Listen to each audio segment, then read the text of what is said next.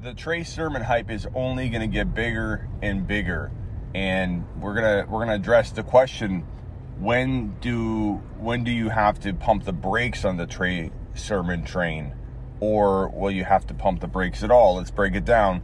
The Fantasy Football Show begins now. This is the Fantasy Football Show with your host, Smitty.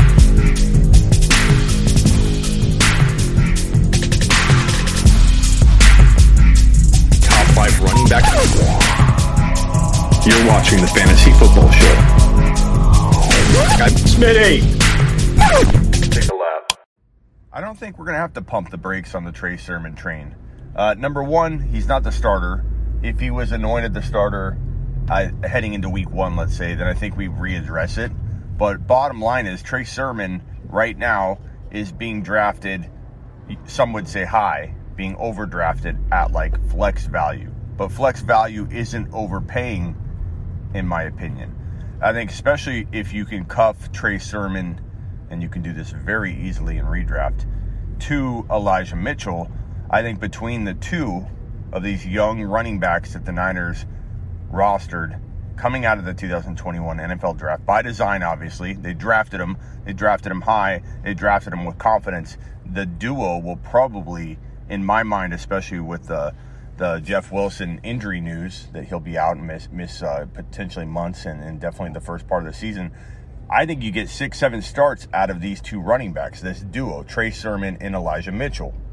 So, from a redraft perspective, it it's like you, you pay high end flex value, you grab Mitchell, you grab a couple other running backs that are in very similar situations, like a Pollard an Alexander Mattison, and, and you have yourself a secret weapon flex option at some point in 2021. And, and you, you take the risk of buying a guy that's not quite in there yet because you can supplement and put someone else in your flex while you wait on Sermon. And when you add Sermon and Mitchell, and I'm not talking about combined starts, I'm talking about the fact that you have both these guys and together you have six or seven total starts out of the two um, and I think you'll know which one to start.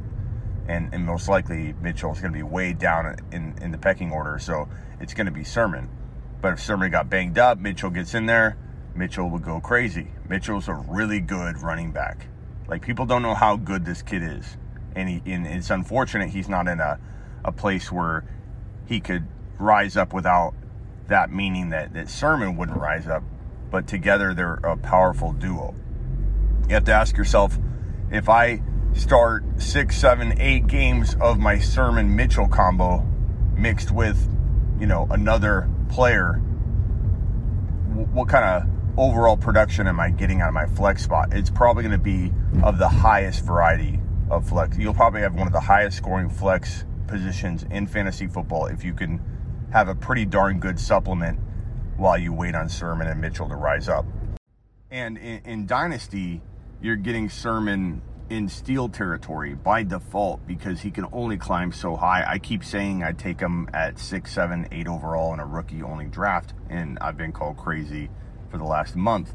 Now, with the Jeff Wilson news, I venture to say none of those people are in my comments anymore. No one's talking about Sermon being a reach at number eight in a rookie only draft. In fact, it will become the norm. And now everybody's quick uh, to forget memories of, of where they had Sermon a month ago uh, are driving this newfound ADP where this guy's going to be a top six to, to eight rookie in rookie only mock draft. So I I think you're still getting them by default in steal territory because at let's say number eight, call it seven or eight, there's there, there are questionable options there. You're talking about wide receivers like Bateman, guys I'm not too sure I believe in yet.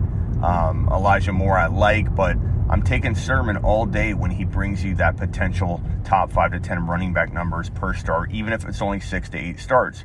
And Elijah Mitchell, you can get well into the second round, so he costs you very little. So in redraft, you can you can handcuff the two together, Elijah Mitchell and Sermon. And in dynasty, it's not that hard to handcuff these two guys together because you can easily get a second round pick in, in fantasy football trading in Dynasty and, and secure yourself that Mitchell pick because he's easily going in the second round pretty comfortably. This is the Fantasy Football Show with your host, Smitty.